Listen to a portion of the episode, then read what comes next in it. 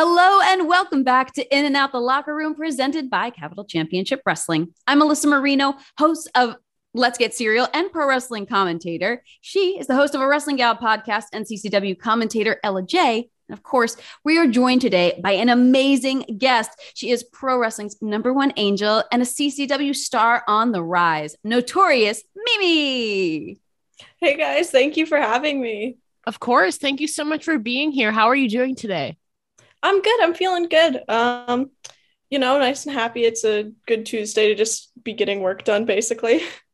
We love this. We are all about getting the work done. You've certainly been doing a lot. So we have to touch on that. let's dive in. Let's talk a little bit more about your journey. And, uh, and let's begin at the beginning. I know this is something you've discussed in interviews before, but you started training at a very young age. Yes. What was the reaction of family and friends when you were deciding to pursue pro wrestling?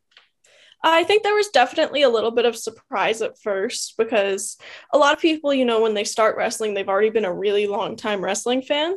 But I actually discovered wrestling the year before I started training. I started watching it when I was 13 and then I immediately started training like the year after. So I think for some people it was a little bit of a surprise, but everyone was very encouraging. Definitely too. I know I've talked with you about that too. You kind of you found wrestling through YouTube, if I'm correct. Yes. Um, yeah. and then the next year you decide I'm just gonna do this. And I mean, a lot of people your age at 14 years old have no idea what they want to do with the rest of their lives, but you were definitely ahead of the game, and the sky has certainly been the limit for you. So yeah. I, we're really curious to what do you feel like were some of the challenges of starting your career at such an early age like 14 years old at starting to train pretty much? Um i mean one of the very clear ones is where you're legally allowed to yeah. train. Um i grew up in pennsylvania and there's an athletic commission there and you're not allowed to wrestle until you're 18 and for a lot of the surrounding states that's similar. That's the same case in uh, new york and i believe also in like washington d.c area. So i would drive across the state border to new jersey which was not terribly far. It was about an hour but i would have to go into new jersey to train because they don't really have any athletic commission for pro wrestling.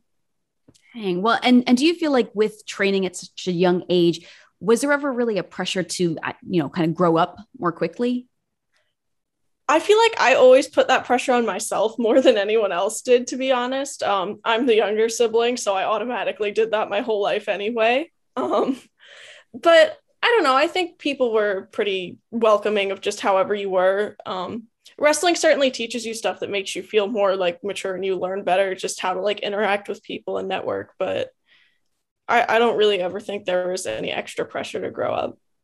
Was there anything then with with learning to grow up in a sense like you said with networking or connecting with those. Was there anything you kind of had any difficulty adapting to? Because like there is stuff like networking at like 14 15 years old. I mean you have your social life but then there's a different yeah. path you have to go professionally. So can you kind of tell us more about the process or the transition that you kind of had to adapt very quickly with networking and stuff like that? I mean, I'll be honest, it took a while for the most part. I would just go to my shows and like talk to people in a friendly way but getting used to like trying to talk to people like as like a hey i'd like to come work for your promotion wherever uh, you know i'd want to be on this podcast or stuff like that. It's i think the biggest difficulty is just learning how to like really advocate for yourself or advertise yourself where you're like hey i would be good for you but that's sometimes hard to say and i think getting used to that was probably the hardest especially too at an age where I mean, at least me in high school, I was not the most confident yeah. and had self doubt. So maybe in a sense, you kind of did have to at least fake it until you make it. You feel like, or what? Definitely. Yeah, definitely advocating for yourself at that point must have been really hard. But I mean, you also had to juggle like online school, transitioning into that in 2020, right before the pandemic. So we're, we're curious to what would like a typical week look like for you between school, social life, training at the Monster Factory and everything in between before and after online school? So, before online school, because I trained in wrestling for about two years before I switched to online, I had probably the worst possible schedule you could. It was not, I would not recommend it to anyone. Okay. Um, I'd wake up around like six. I'd get ready. I'd be at school till three. I would go to track after school because I ran track my uh, freshman and sophomore year. Um, and then I'd be at track until about 5:45 and then some days I would go home and do homework and on training days which is Tuesday, Thursday, Friday. I wouldn't go every day back when I was in school, but um, I would get home at 5:45, eat dinner, and then drive out to training at eight. So I'd have to leave at seven, and then I'd get home around like I want to say like 10:30, and then wake up and do it all again the next day. But honestly, that is such a testament to the things that you were willing to do and how you were willing to kind of stack your schedule to do all the things you want to do. And certainly it has paid off in the wrestling world because the past year yeah. has had some incredible matches for you. Do you feel like is there a particular opponent or match from the past year that's been maybe one of the biggest learning experiences for you? I mean, to be completely honest, one of the biggest like learning experience matches you were actually there for was this weekend at GCW in Florida. Okay. Um because it was a tournament match and it was my second match against Jordan Blade is specifically the one I'm thinking of.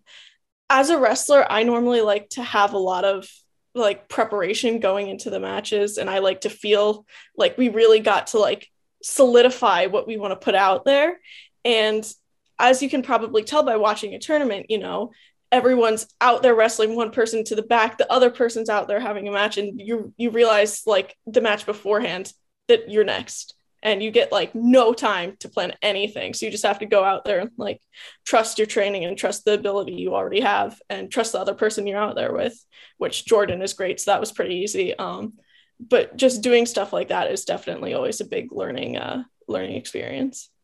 And honestly, it was an awesome match too. Thank you. wow.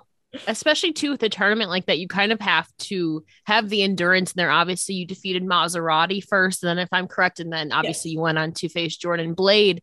But in a tournament like that where it's so unpredictable do you have to go in with any different just since we're talking about it do you have to go in with any different preparations to be sure that you're able to have that cardio or that endurance or that stamina in a tournament like that I mean, yeah, you definitely have to feel like you're in good shape. And then beyond that, you have to make sure, you know, you're like well hydrated during the day or something that I normally don't do on days I'm wrestling. But what I, cause like call times and it gets all messed up is I'd never, I like never eat lunch, which is not a good idea. But for this specifically, because I knew I was going to have to do more, I was like, all right, screw it. I'm ordering food.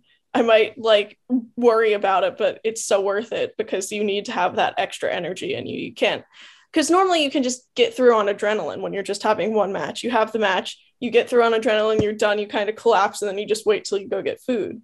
But when you have to deal with the adrenaline crash and then the spike again to go wrestle again, you need that extra energy. You really have to plan your day accordingly yeah. when it tournament setting. And I know you were kind of like a late addition to the tournament as well. Yes. So it's nice to be able to kind of like figure things out on the fly in a shorter amount of time for sure. Yeah, I was added that Wednesday for the Saturday show. Yeah. My gosh, yeah, that's even closes the window of opportunity even like smaller. But I mean, according to you too no one flies higher than an angel, and you've certainly been soaring with your appearances in AEW and more recently a WWE tryout that you participated in last month at the time of recording this in December. So, what are some of your takeaways or notable things that you learned from that experience at the PC? Um, one of the coolest things I would say I got to work on, which isn't like something I immediately expected, but like the way they teach promo class is very cool because it's the biggest, nicest camera I assure you any independent wrestler has ever cut a promo in front of. So you're just looking at this giant camera because normally I'm cutting my promo in front of this thing, which is not very intimidating.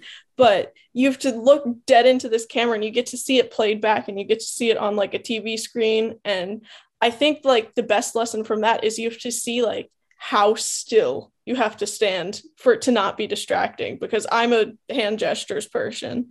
And if you're like kind of moving back and forth or if you're moving your hands around a lot, it like the camera's so like close in on you that it makes it look really weird if you're moving around anything too much.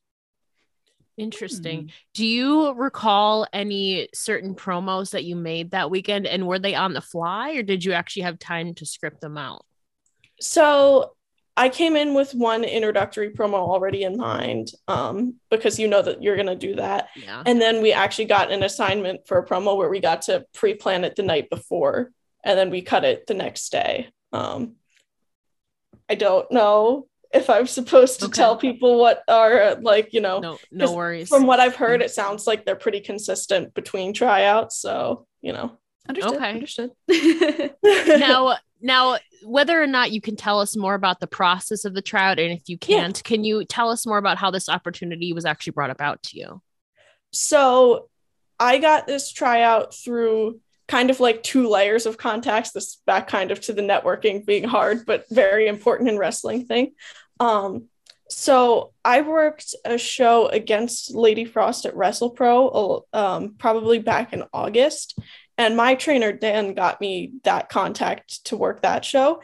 And um, Pat Buck formerly uh, worked with WrestlePro. He now also uh, works with WWE, but I believe he still keeps up with WrestlePro.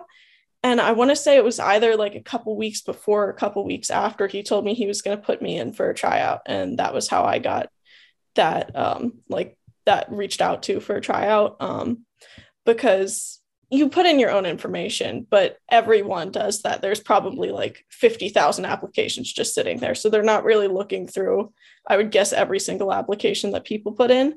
But when you get recommended from someone within the company, whether that be like a scout or someone who works in any other department, that really helps. Definitely a, a good thing to like you said, even if it is challenging to do that that networking piece of it. So, yeah. um, and and you mentioned obviously being at the PC in Florida, and I got the chance to actually meet you for the first time at Generation Championship Wrestling in Florida, competing in the Diamond yeah. Cup recently. But you're based in Pennsylvania, um, so with much of your career spent competing on the East Coast, is there any places that you hope that your career will take you in the future, travel wise?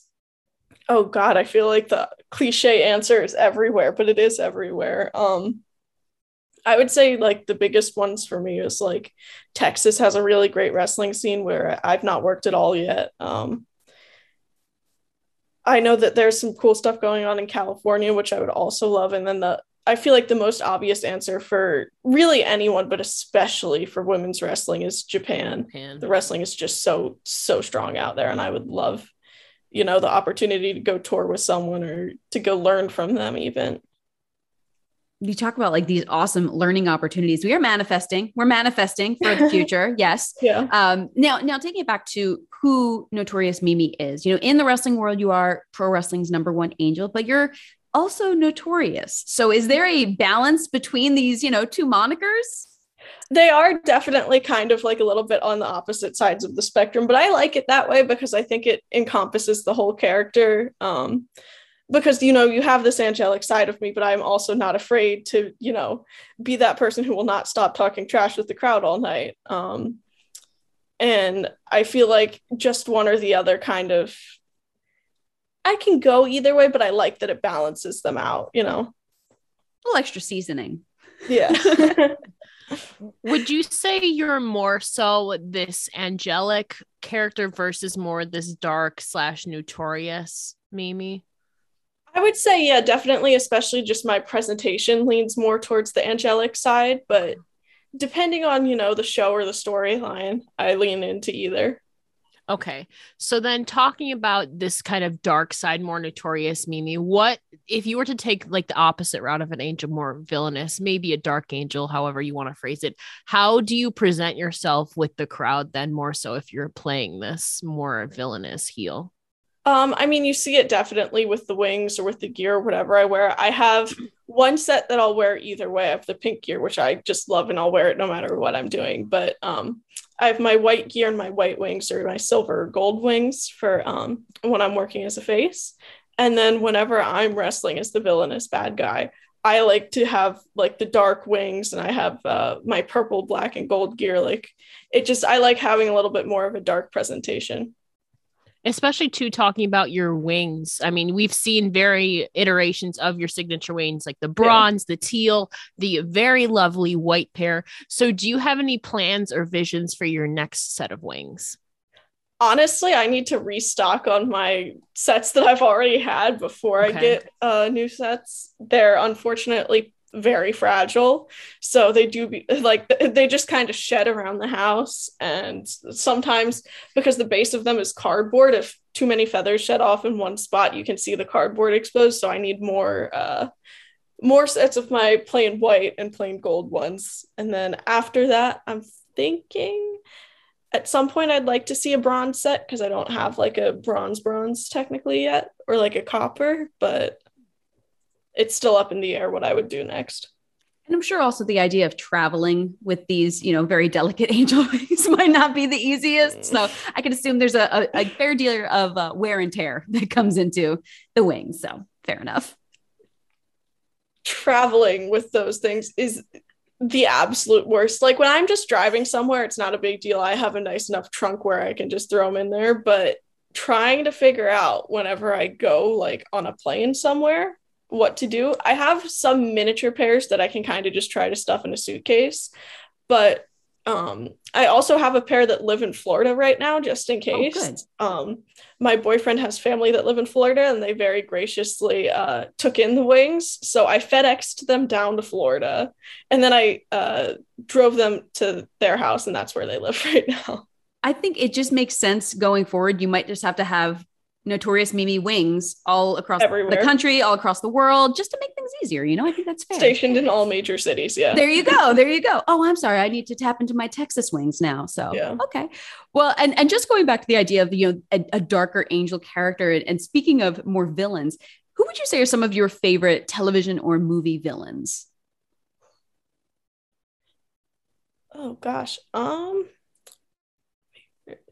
one of the villains I always remembered really enjoying. I haven't watched uh, this show in a while actually, but I grew up watching Elementary, which was like a Sherlock Holmes type TV show, and there was a female villain named Moriarty um, in this version, and I really liked her. She was cool.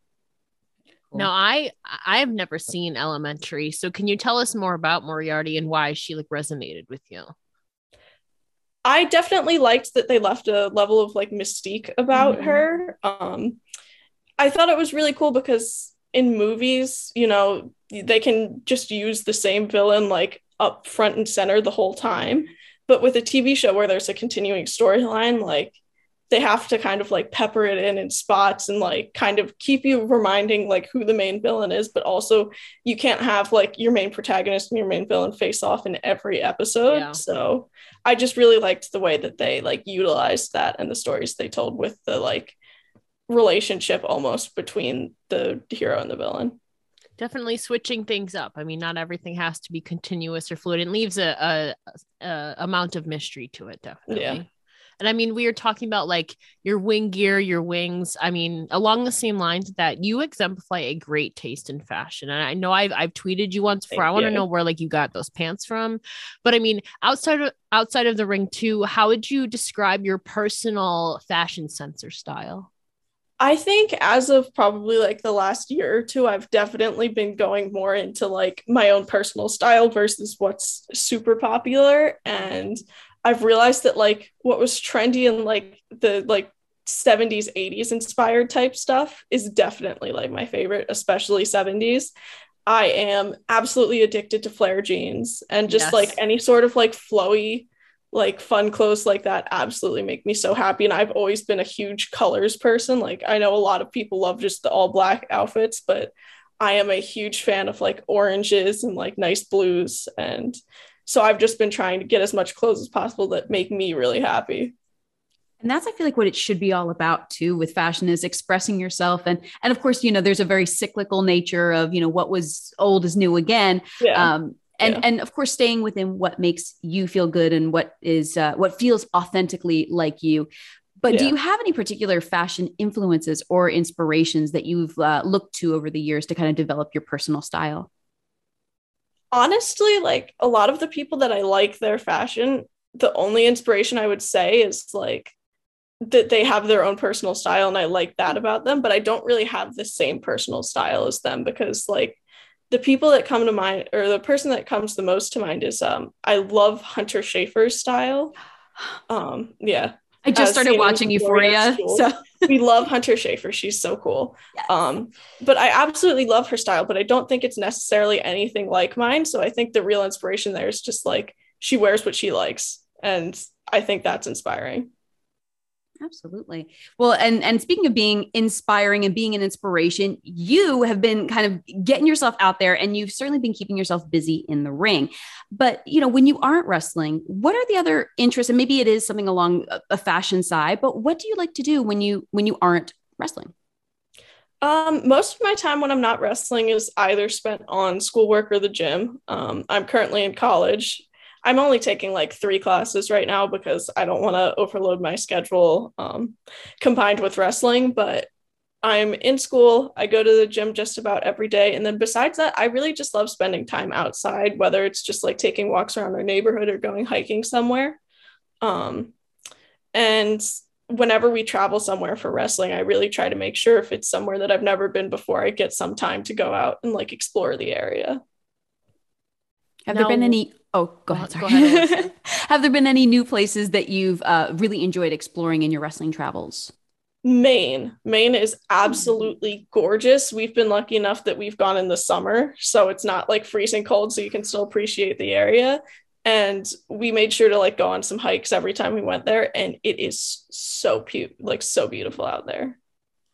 I mean, too, you've mentioned too. I want to know more about your love hate relationship with running because I've seen you tweet about it multiple times. So let's hear more about this. So I used to run track, not particularly good, but like it was fun. I was like a low level varsity runner. I was decent, but not good. Um, but I absolutely love the way running makes me feel, but also hate running because while you're doing it, it sucks. Um, everyone's heard of the whole runner's high gimmick at this point. It's yeah.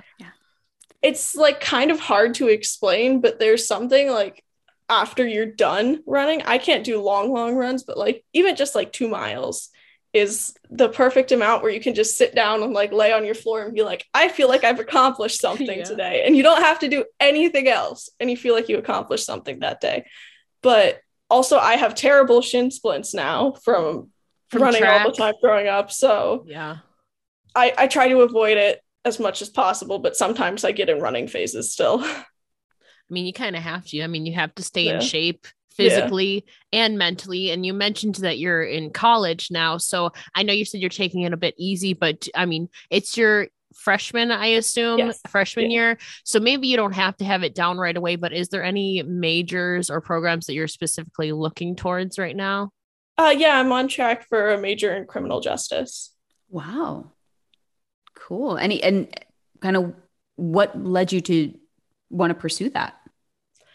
Um, it's always been something that I've had interest in. I'm not sure exactly what career I'd want to pull out of it because I'm not particularly interested in being a cop.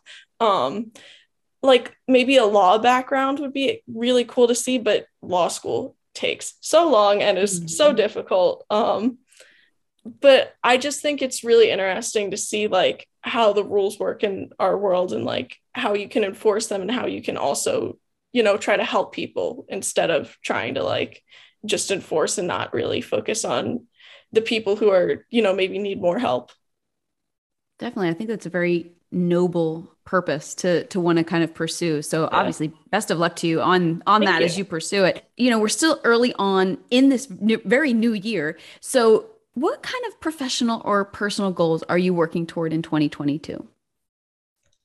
Um, I think my biggest goal, I'm not sure if it'll be 2022, I'm hoping, but if not, that's all right. Um, is I just I've gotten a lot of really cool opportunities, but technically none of them have been on television. So I would love to be able to say that I made my television debut in 2022. That's certainly something that I'm keeping an eye towards. Um, and then besides that, I would just love to continue to work for these promotions that you see broadcast more like globally or just to more people. Like GCW works with title match wrestling, and so does CCW, and like companies that either work with them or with FITE, I've really been enjoying, you know, being able to watch back my matches and tell people where they can go get like the full show to watch those. Well, I mean, you talk about wanting to wrestle in Texas. There'll be certainly a mm-hmm. lot of opportunities if you're headed towards Dallas in a few months. so manifest it, girl. Yes. Manifesting. Definitely.